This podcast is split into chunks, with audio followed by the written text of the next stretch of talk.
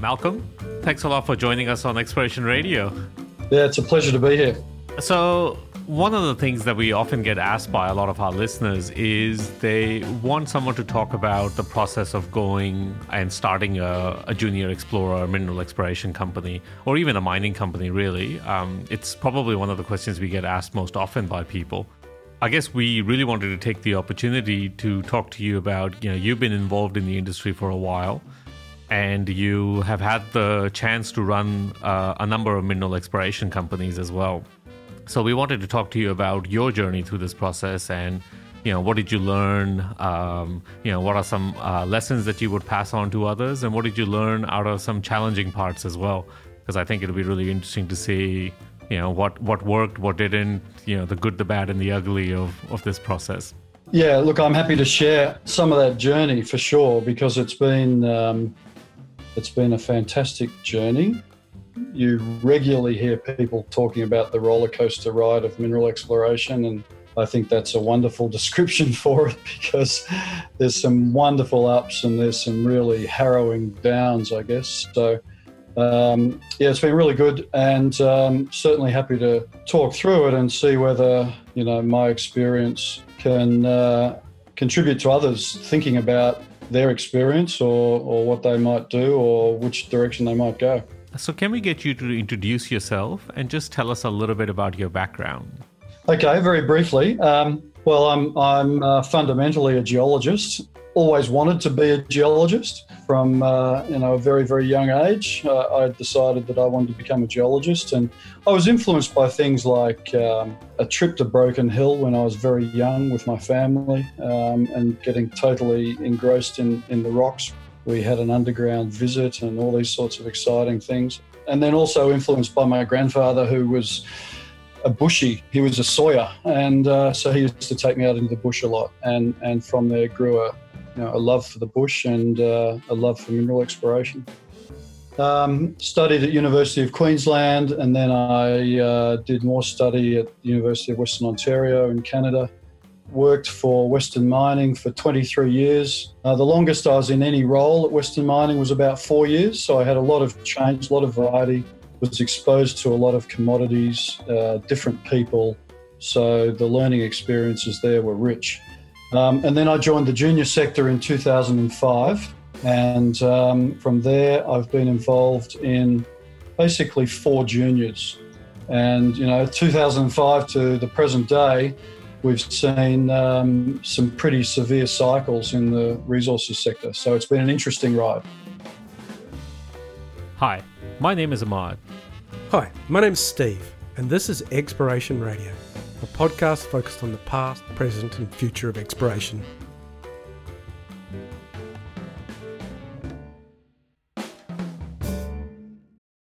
You and I have known each other for a while, and I met you very early in my career. And one of the pieces of advice which I really liked that you gave me was that you should always work in big companies uh, because they tend to be a great training ground for geologists. So, can we talk a little bit about your career in WMC? Did you find that it was a good training ground as a geologist? Absolutely. I, I look back on my time at WMC with very fond memories. I, I joined them after graduating from university, and um, I was lucky. Um, we are in an upcycle at that point, and there were jobs around for geologists, and I was offered a number of roles with other companies, big and small. Um, but at that time, all the advice I got from others was if you get offered a job with Western Mining, take it. And um, I, I, followed that advice. Um, my first job was at a mine. It was in Three Springs Talc Mine, open pit talc mine. Wow, that's uh, that's really starting pretty hard. Yeah, talc mining. well, I I got there and uh, there were about three years of drill core, and the mine manager said, "Log it and tell me what it means." So, so it was uh, an interesting introduction, and and from after that, um, I worked uh, in the Great Sandy Desert at Nifty in the very early days of exploration. We were drilling out the Nifty copper deposit, and you know that that was totally different to what I'd done for my first few years. So the, the learning experiences were wonderful. Uh, you were surrounded by very, very smart people, and you couldn't help but learn. You were thrown into uh, very uncomfortable positions. You know, we had these things called project reviews at Western Mining, where you basically had to get up there and justify your project. And uh, most of us, particularly when we were younger, were petrified of doing these things because uh, you know there were lots of very experienced, very smart geologists at the table. So you learned a lot, and uh, you know I think it it sort of made you tougher, but uh, but also I think realizing you you know your, your decisions had big impacts and big impacts on budgets and exploration success and all those things. Um, and then later periods in Western mining, um, uh, I guess a big change for me was when I went to the Philippines, and I guess then I moved into a bit more of a management role. Mm-hmm. And again, you know, you're surrounded by really smart people that that guide you, but also expect you to make decisions. And that was a really tough learning experience at the time. But I look back on it with with really sort of positive thoughts because I, I learned a lot. You were thrown in the deep end. Um, you know, someone said to me, I went to the Philippines with black hair and I left to the Philippines with grey hair. And I think that's a good thing to remind yourself of. So, yeah, big companies, great experience. You learn a lot. They don't always do it right, but I think you learn from making mistakes as much as you do from having success. Um, but you're surrounded by these incredibly smart people, and you can't help but but uh, learn. So, do you think that big companies then are um, a good opportunity to learn that management side because you get exposed to so many different things? Yeah, um, definitely. And you know, you're, you're managing in a big company um, almost from the day you join. You're just managing at different levels and managing at different levels of complexity. You know, as a geologist, I guess your, your first one of your first jobs often is to manage a group of drillers, and you know you learn a lot from doing that. And then, as some of some of us did, you move into a sort of head office type environment, and you find you're managing people that are in no way associated with exploration uh, but you're, you're managing that relationship. So you learn a lot about management and you learn a lot about what works, what doesn't work.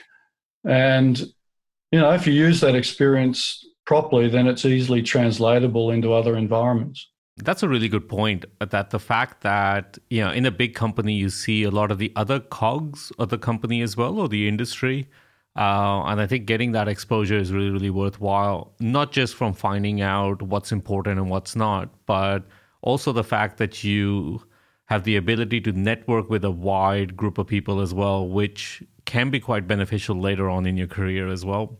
Oh, look, absolutely. Um, networks in this industry are, critically important. You know, I, I certainly manage my network very actively um, and a lot of that network was built up by by your time in in Western mining. I think a lot of people in the industry, particularly in Australia, but also in North America, they talk about the, the network of ex-WMC people that are out there that are either running juniors or involved in majors in, in senior roles. And it's it's an incredible network, and it's it's broader than geologists. You know, it's uh, lawyers and it's mining engineers and it's it's others as well. So that that network is very important. That network is very important for the whole industry to operate on because a lot of the industry operates on relationships rather than uh, you know necessarily contracts or whatever else um, might be sitting in the background. So yeah, very very important network. The other thing is you do learn from from all sorts of different professionals. Um, lawyers, mining engineers, you know, other, other people involved in the industry challenge you just as much as uh, geologists. Now, I, I, guess in the early stages of, of, your career, when you're by osmosis learning a lot from other geologists, and they're, they're the most important people in the room, but that broadens as your career evolves. Yeah, that's right. I mean, it's funny you mentioned the the WMC network. I think there's an official name for it, isn't there? The WMC Mafia, or or am I the only one there? Uh, that's what we call it for sure. So it yeah, has negative connotations, and it shouldn't. yeah, I'm sure the Mafia does some pretty good things every once in a while as well. So, why did you uh, leave WMC? Um, I left WMC um, at the time that BHP um, acquired WMC. I was offered a good role in BHP, um, but I did feel, well, it was for two reasons that I didn't continue there. I, I did feel like I needed a dramatic change. I did feel like I needed to challenge myself. And I didn't think challenging myself in BHP was quite the right fit.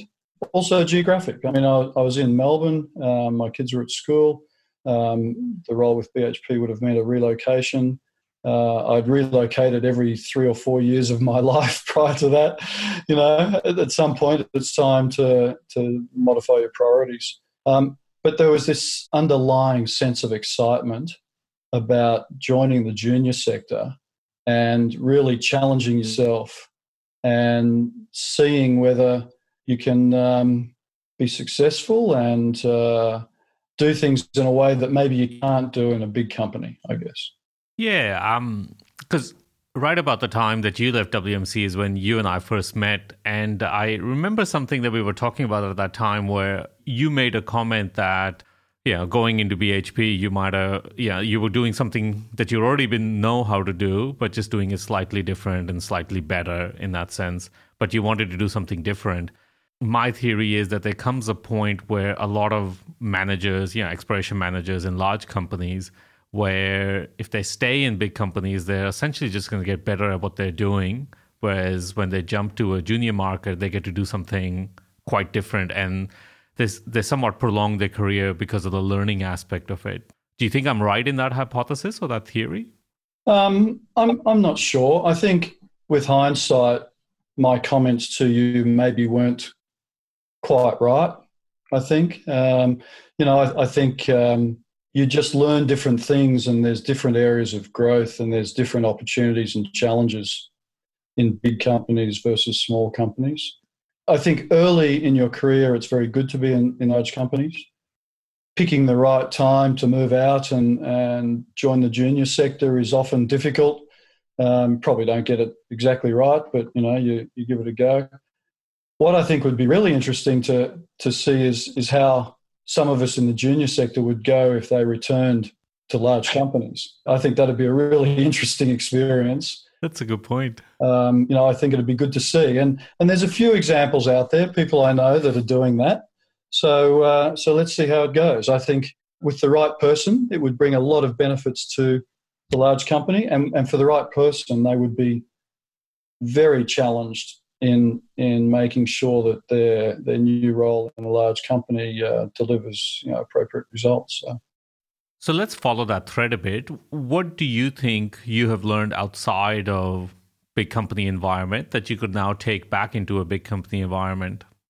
Yeah, uh, that's that's a, a, good way to look at it. Um, I do think that you know to a certain extent in small companies you've got to identify uh, how to cut through some of the um, the unimportant stuff, right? And you've got to get on with it because time is not your friend.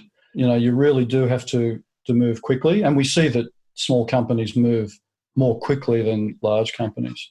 So if you could in some way take that um, nimble approach and find a way for that to work in a large company i think that would be positive and maybe you know maybe you see it in some of these more entrepreneurial large companies so i guess i, I do have to qualify my statements by um, when you look at the industry, there are some large companies that do appear to be very nimble, and we can't group them all together, you know. So maybe it's those companies that are ultimately going to be the most successful. I mean, how do you define a big company? You know, you look at you look at a company such as Northern Star, which which you know has a huge market capitalization, very big, but gee, they they work like a junior, right? So I guess what that says to me is that it is possible to take some of the learnings and the positives from a junior and take them back into a, a big company, so long as that big company wants to remain at the forefront, wants to change, wants to do things better, you know, is continually improving. So, is that one of the things that you found challenging when you moved into a, a junior environment? The pace of uh, the things that happen or the pace that you have to work at? Oh, no, I think, no, you, we're working at a pretty rapid pace at WMC. our backs were to the wall for a while there. No, but it's it's the it's the pressure for sure. I mean, it's all linked back to I think your ability to do things and your ability to raise money and um, your day to day interaction with what the market values you at and what your shareholders think. You know, in, in WMC, you're not you're not going to get calls every day from shareholders saying what's going on and what's happening next. And you're also, you know, you're in a, a level of comfort where if you continue to do a good job, funds flow your direction. Whereas it's a lot more difficult in a junior. So um, I find the the volatility and intensity and pressure is probably more in a junior because you're being judged in real you know, real time. Um, you know exactly what the market thinks of the value of your company, and you invariably don't agree. And uh, and you're face to face with shareholders. And during the good times, that's wonderful, a lot of fun. And during the bad times, it's uh, horrible, and you'd rather do something else. so it's not about pace as much as I don't know. Your, your pressures are closer, I guess. They're right there. I guess um, I had this conversation with um, like a colleague of mine, and they they've made the jump between like junior and uh, the major company, and they likened it to, yeah, like in a major company, you make a movie, you have a lot of money, you make stuff, and then you do the test audiences later to find out whether it's good or not, and then adjust as you go along. Whereas in a junior company, it's more like stand up comedy. You know, pretty much where you sit with the audience at every minute of your set. Yeah, that's a good analogy. I like that. That's that's right. Yeah, I, th- I think that's that's quite true. You know, it's real uh, seat of the pants kind of stuff. But for those of us that are, you know, ad- adventurous, adventurists and optimists and explorers and uh, passionate, then that's kind of okay. That's a fuel for those type of people. So, yeah, you get immediate feedback, so you know where you're going and what are you doing. So let's go back to the time where you're about to leave WMC. Were you looking for the challenge to go to a junior, or is it just that the opportunity came up and you went along with it?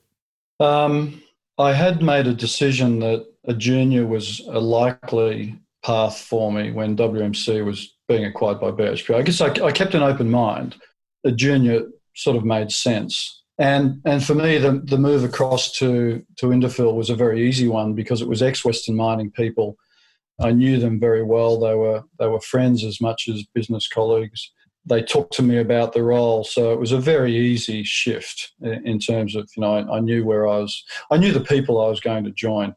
Um, it wasn't as if you know like a first day at school, everything's brand new, right? It was uh, there was a little bit of familiarity there, so it was an easy shift. So that's a good point, actually. It's about as easy a transition as you could really had. I, I think so. Yeah. I mean, the projects were some ex-WMC projects, and so it was easy. The, the next move I made, though, from Indophil into what was then Emperor but became Intrepid, was different. I I didn't know anyone. uh, it was a very new environment. Their office was in Brisbane, so I was doing some commuting, and their projects were projects that I'd not had much association with. I'd had a association with one of their projects, Vatukoula in Fiji, because it was an ex-WMC project, and I'd visited there once in the mid '80s or something.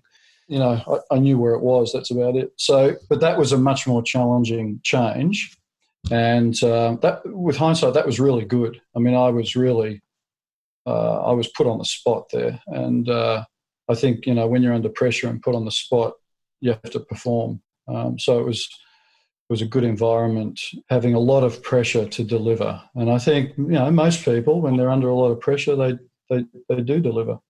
I want to talk a little bit about how you pick the companies that you join. Um, what do you base that decision on? Is it the people in the company? Is it the assets that they have or the projects that they have? How do you go about choosing the 700 odd juniors that are out there? Um, yeah, it's a combination of those things. Um, if I look back at um, my move across to Emperor or Intrepid, it was two things. It was the people. So, you know, I, I did do a reasonable amount of research on the people. And it, it, was the discussion I'd had with the CEO about what the challenges were. So, you know, some people like a challenge and, and some not as much. But um, the, the challenge of joining a junior that uh, had a lot of issues that needed fixing was, was actually quite attractive, particularly when you're joining a group of good people. So you feel, you know, as a team, you can fix things up, make a difference, and, and get it going. So in the case of Intrepid, it was those, it was the people, and it was the the big picture challenge. So, would I be right in saying that you did feel in some way that you had uh, some weaknesses when you went to Emperor, and those are the things that you wanted to build up on? Yeah, I mean, you're obviously saying you felt challenged by the role. Clearly, you picked those roles because of the challenges that they gave you. Yeah, well, I think uh, you know, I, I don't know. I think that's kind of normal. I mean, people look for professional challenges, um, and, uh, and and that's what keeps them motivated and satisfied. And so I think that that's that's quite normal, and certainly in in the in the junior exploration space, you know, it's it's all about challenges and wanting to dive in and chase some of those and solve them. So I think that's quite normal and widespread, which which is probably why the industry is such a great industry and and you know, delivers incredible results and and um, is is very buoyant, particularly when commodity prices are high, and not so buoyant when commodity prices are low. But so the idea of challenge, I think, is uh, throughout the industry. But that's that's definitely a key component, I think, for anyone that moves from one environment to another.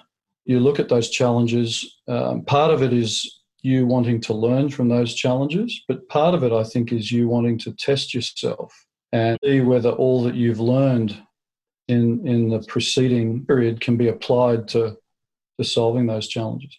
I think it'd be a very different thing if you're on your own. I mean, you know, maybe I don't know if you compare it to a solo sail around the world, I'd be not up for that, right? But when but when you're there supported by a good team of people, it's got this level of excitement that I find, you know, phenomenal and motivating. The right sort of projects I think get attracted somehow to that environment um, but it's it's all about yeah the, the, the people and the challenge that's there and a feeling that you can you can do it. I think it's really interesting. I mean, you know, like talking to a few people like in the investment side, you can tell that there is this like polarity between, you know, like people judge companies based on the assets that they have, not necessarily the team that they have. Uh, and that's mostly in mineral exploration. Yet when you look at venture capital, and if you ever go pitch anything to venture capital, the first thing they ask you is how good is a team and how well do they work. So to them, like you know, backing the right team is more important because they know they'll make something out of even an average idea because the team's really good. Yep, I'm noticing more and more that people are wanting to hear about the team and the people and, and who's behind it. So that's that's definitely something that is being talked about a lot. Maybe that's a consequence of us coming out of a bear market where you know, people um, mm-hmm. probably have lost a lot of money through some of their investment.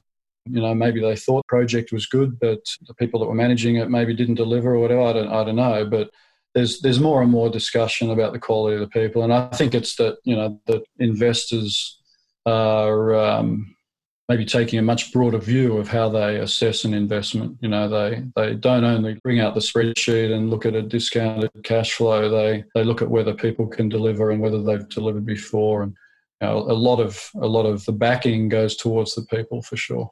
So you've noticed a change in the last, um, let's call it five years or something like that. That there's now a change in the way that in investors are looking at companies. I'm sure it's always been there. But I have noticed a change. Yeah, I think um, certainly with the people that I speak to, they place a lot of importance on it and they really want to understand what you've done before. And I also find they go away and do their homework and check on what you tell them. I've had some meetings where I've been presented with a questionnaire before I actually have the meeting. And so it depends on how I answer the questionnaire as to whether they'll take the meeting. Oh, far out. Jeez. Yeah. Yeah. But you know, they say they say things like, "Well, it's a good filter because if I don't get the questionnaire back, I know I know I wouldn't have wanted to have met them anyway." So there's all these sorts of things going on. You know, this is from the investment side. All, all these sorts of things going on where they're trying to filter what investments they want to take a close look at. And, and maybe it's because there are so many. I mean, these you know these guys do get lots and lots of people coming through the door, so they've got to filter it somehow. But yep, people are very important, and and they do do their background checking. So let's follow that thread again. So now we're talking about investors. Investment in a junior explorer is a huge part of what you have to do. So, how do you go about dealing with investors? Do you, well, first of all, do you like that process? Um, during a during a bull market, it's a lot of fun and it's good, and during a bear market, it's terrible. so, you know, it really does depend on market sentiment. And um, it can be very, very difficult um, when the market is down. It is easier when the market's up. Uh, it, it, certainly is um, something that is part of the business. And, you know, sometimes you enjoy it more than others, but it's definitely part of the business. And it's, it's really good when, when you have a, an interaction with an investor that's very positive. I mean, it's a very motivational part of the job.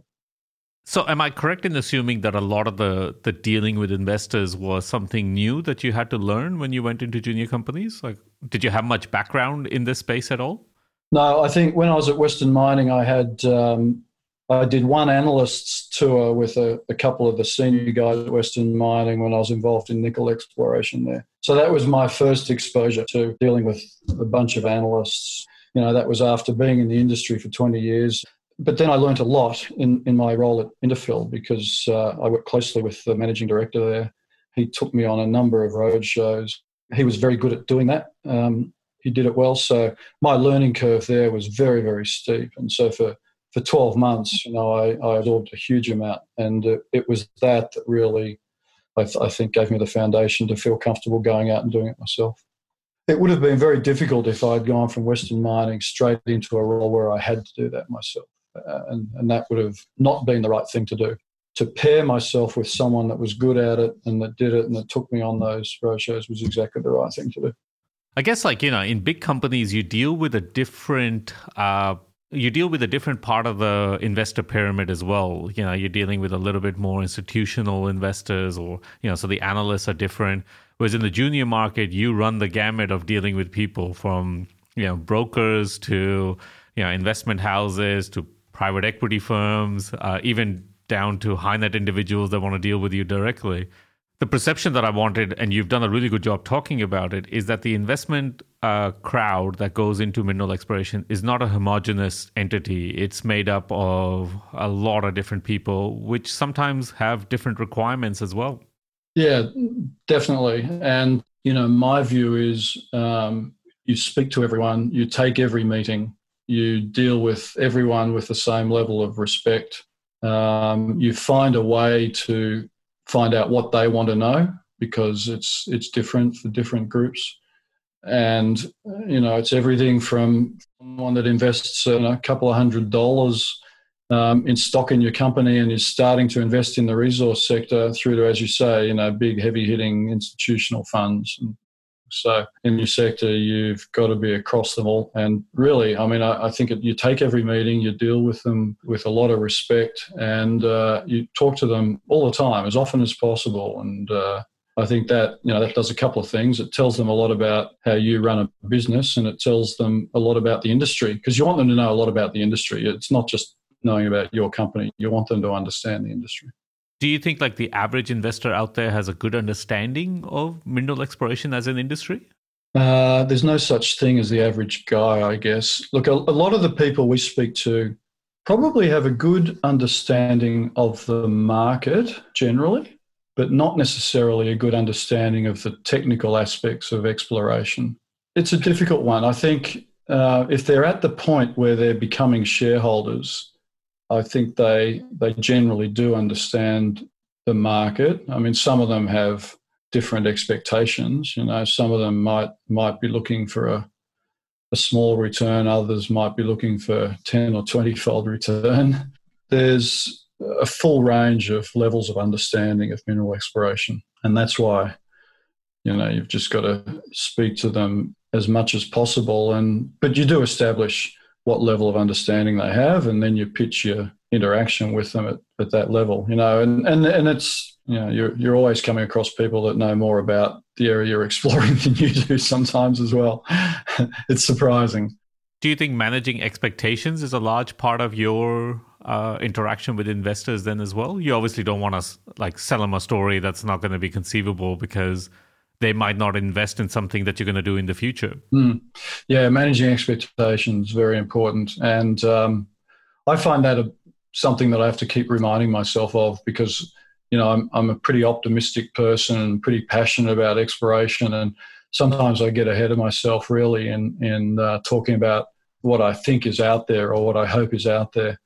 but you've got to find that fine line, right, with expectations where you you get people excited like you are, but you have to qualify it. Yes, managing expectations is very difficult. I've made lots of mistakes along the way in um, creating expectations that haven't necessarily delivered on. So uh, you just kind of hope you don't make the same mistake twice. So, do you think there's a an appetite in like the established investment routes? So, like I'm talking institutional and things like that in backing exploration. And if there isn't, why do you think that's the case? Uh, so, institutional, I guess that's a big range. And again, you've got to understand the market and you've got to match your business for what's happening in the market at the time. I don't think you can hope to beat the market. You've got to work with the market. During times like we're in at the moment, then yes, there's a lot of interest from formal funds to look at a component of their investment portfolio to be in um, smaller companies that are higher risk but um, potentially higher reward. That much harder when when the market is not as healthy as it is at the moment. And you know, we went through that. I mean, with Sunstone, we went through that period. Uh, we had a you know, a really good copper project in Sweden, and we thought it was exactly right for the times two or three years ago and that copper was over three dollars a pound and we thought right this is a project that we can get in and develop. But what we didn't see coming was copper going to a dollar ninety a pound and our company being a single asset small pre-development copper company.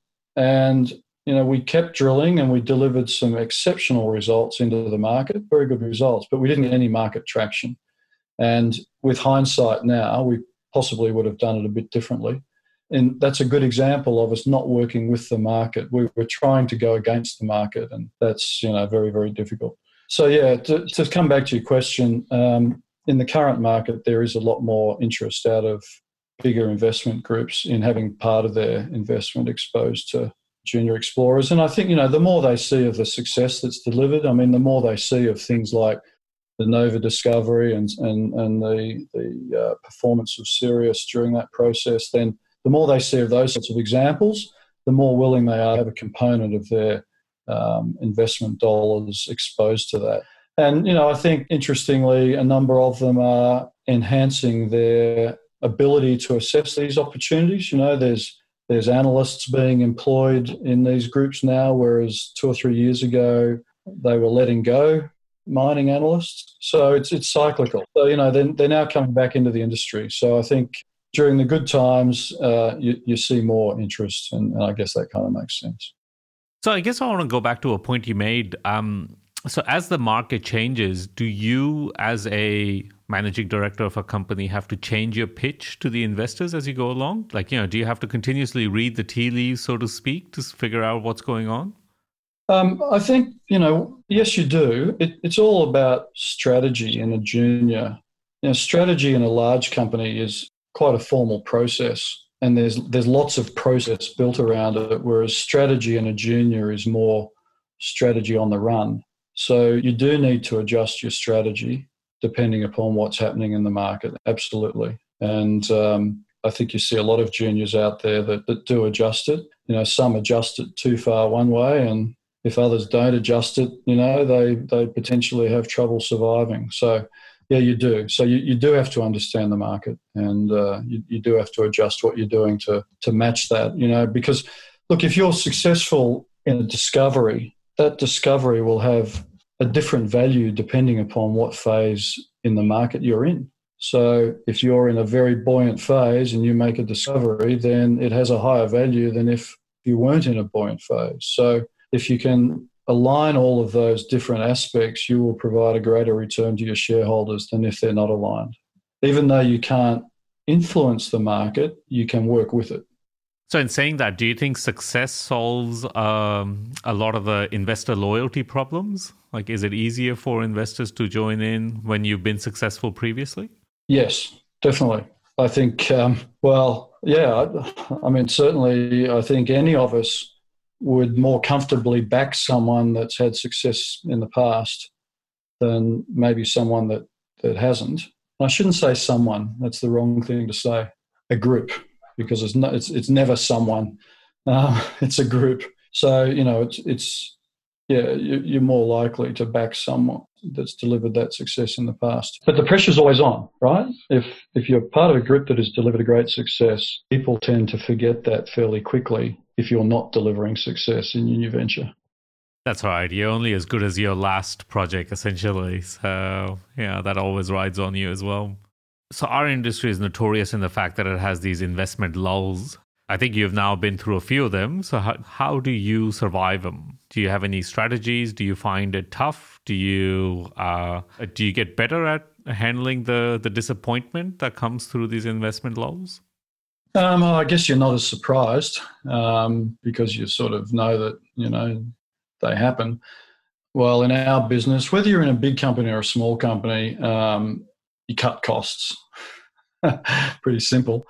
I remember very early on in my career, actually, with a director of Western Mining at some function commenting on the weak price of nickel and saying, "Oh well, the checkbook is now closed."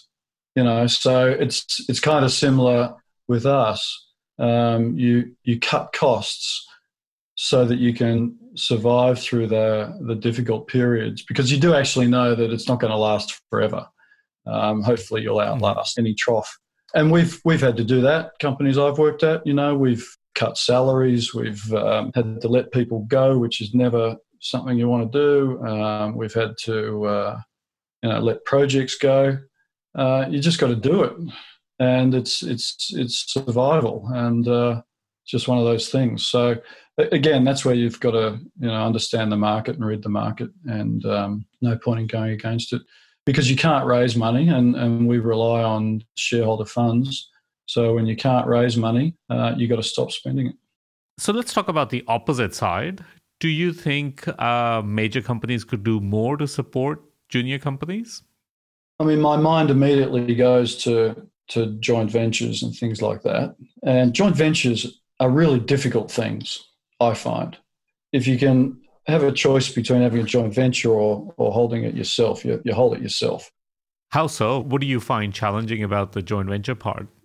Well, some joint ventures, and I, I, find that those that are built on generally a long relationship or those that are built on a genuine relationship where both parties are really committed to making it work and both parties understand what the other wants out of it and they're aligned, then they work they work well. And there are some examples of those for sure.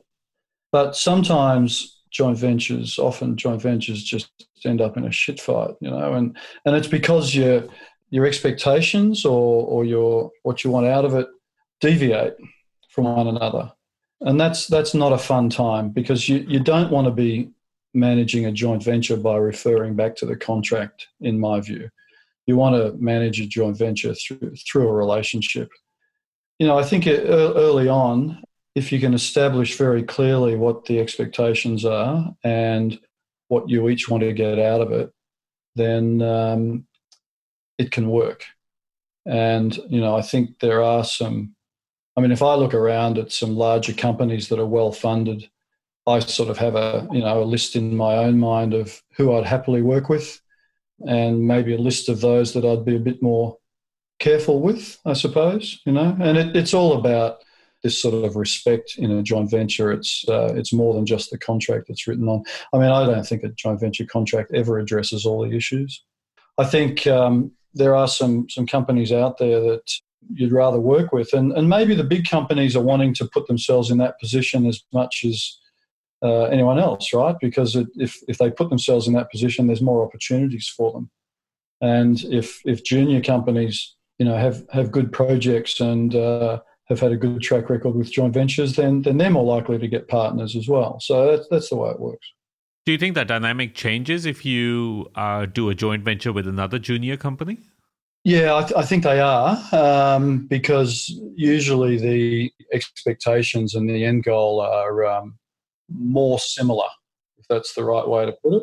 I've had good experience of working with other juniors um, un- under joint ventures, generally speaking. But again, I mean, it goes back. It goes back to the relationship and making sure that while you may want involvement in, in the technical aspects of a project, there's more to it than that. And you've got to satisfy yourself that the other aspects, the relationship aspects and the legal aspects and all of those other things that make up a joint venture are something you're comfortable with. So, one last little thread that I want to talk about is in the past couple of companies that you've worked, you've worked with roughly the same group of people. Uh, is that by choice? Most definitely. Um, at Sunstone, absolutely, very proactively uh, managed to get that group of people together. And so, and it's a, it's a very, so it's a diverse group of people and complementary. And I actually think it's a really good story because I mean, as you know, I've worked with Bruce Rohrlach for, for decades, and he's uh, arguably the best copper gold geologist in the world, in my opinion, and um, and a great explorationist. And uh, so, you know, I, I, I, would work with Bruce any day of the week, and, and hopefully I will for a long time. And then at other companies, I've met other people, and so the group at Sunstone um, includes some of those other people, and they're not geologists. One's a mining engineer who I worked with closely at Intrepid. Um, and then the other, our CFO, worked with that mining engineer. So it's this classic example of, of um, people attracting one another and they fit together. And there's wonderful respect. And because you sort of understand one another, the ability to have constructive discussions and challenge one another I think is easier. And you know, a few other things. I mean, in, in the in the Sunstone office here in Brisbane, it's open plan, and so we started off when we moved into this office. We said, "Oh, okay, you know, we better have a weekly meeting so that we get together and just make sure we're all on the same page." Well, we've never had one because it's an open plan office, so we have a weekly meeting every hour, if you like, you know, where we just talk to one another, and it evolves into a, a great discussion, and we know intimately what one another is doing. So you work with people that you have a lot of respect for and that you know how they work. And, and I think um, you try to do that very much as a team. It's not just one on one, it's, it's that team is complementary. Uh, the skills are complementary. Not everyone takes the same view and they can share a different view and the others respect it. So, yeah, very proactive. And uh, that's what we wanted to put together here at Sunstone and seems to work well so far. So the converse of that is what happens when you get the wrong people inside companies? Do they have the capacity to torpedo essentially what you do as a company? Yeah, look, work, working with the wrong people is um, not a happy place to be. And so, like all things in business, it's something you've got to deal with. How you deal with it can vary on the circumstances. When you're a junior, you've got a lot of people that you're responsible to shareholders, um, others in the the exploration team, boards of directors, um, stakeholders, all of those. And so you've got to, if there's a problem with the people you're working with inside of the company, you've got to find a solution that uh, doesn't compromise your relationship with all those other affected parties um, so much. So it, it's really important to try to get it right in the first place. And if you don't get it right, you've got to solve it. Um, invariably, you go different directions so in junior companies, you often have small teams. How do you uh, solve the problem of you know being limited by what you can do or what you know? Like, do you use a network of people around you? How do you get around that problem? Yeah, and it is a problem, and I do quite often actually think about how differently I would operate if I was working in an environment that was comparable to, for example, what we had at WMC, because you know, there I was just day to day surrounded by these incredibly high intellect individuals that were continually educating me, if you like, challenging and, and you know, coming up with all these wonderful ideas and concepts and um, and not just geologists but others, you know, uh, lawyers, mining engineers, others. So so it is a problem in juniors that you don't have that really healthy environment and I guess it comes back to our networks where we try to manage our networks as strongly as we can so that you do find that you interact with those people periodically and uh, they're, they're very good reality checks you know they you listen to them they, they make you go away and think about what you might be doing right or wrong so is that something you consciously do yeah definitely definitely. Interacting with some of those people is very, very important to you being able to make good decisions when you're under pressure to make good decisions. So you draw on all of that when sometimes you're sort of somewhat on your own making a decision. So we're pretty close to the end of our interview. So we'll do some rapid fire questions. Uh, what lessons would you give someone that's about to start on their journey being part of a small a junior explorer? What are some key things that you would tell them about based on your experience? Yeah, um, certainly. You know, find someone uh, to to essentially be your mentor and uh, rely heavily on them, and just continually uh, ask them questions or check your opinions. I think that's important. The other thing is, um, as I said, take every meeting, respond to every inquiry from a shareholder or a prospective shareholder. Just work really hard on that on that network um, because it pays dividends later on. You know, it's it's very very important. And um, watch the market. Improve your potential to understand the market. Yeah, cool. I think that's pretty good. So this is a question we ask all our guests. What is something that you think needs to die in exploration? It could be a concept, an idea, could be a physical thing. What is something that you think we should jettison out of mineral exploration? I guess one thing that um, I would like us to not do is is just have a group of geologists around the table when we're making decisions on exploration. Broaden it wherever possible. And I say that based on my experience of working particularly with mining engineers who look at an ore body in a different way to what an exploration geologist might look at it. So, what's to jettison? Don't limit yourself to a group of geologists when you're in exploration environment. I think that's great. That's a really good one. Conversely, what's something that you think we should keep in exploration at all costs? What's something that we have to maintain as part of our industry? Yeah, you know, something I do find myself referring back to and talking to others about is, is this whole business about, um, you know, have confidence. And it's something that Roy Woodall uh, instilled in us at Western Mining. And, you know, you, you build a team and you have confidence in them and, and you maintain that level of confidence and motivation. And uh, it, in most cases, will deliver success. To qualify that, you cannot let yourself get in a position where you believe your own rhetoric. If you're promoting something, and this happens a lot in juniors, if you're promoting something and you start to believe your own rhetoric, you, you don't look critically enough at the information that you're analysing. So, and I've been in situations where we've been in a team where they've, you know, the leaders particularly have believed their own rhetoric and uh, it doesn't work. So have confidence, um, you know, motivate one another it's a lesson that, that Roy Woodall instilled in us, and it and it applies equally today as it did 40 years ago. I think that's a really good uh, that's a really good lesson, um, and it's probably a pretty good point to end on. Thanks a lot for joining us, Malcolm. Thanks very much. Pleasure. Really good talking. Exploration Radio is brought to you by Steve and Ahmad. Our producer and all round go to guy is Dan Hershowitz. This podcast is recorded at the Perth Music House. If you'd like to know more about Exploration Radio, check us out on explorationradio.com. Or you can also find us on Twitter, Facebook, or LinkedIn. And as always, if you like this podcast, please review us on iTunes, Stitcher Radio, or wherever you get your podcasts from. Until next time, let's keep exploring.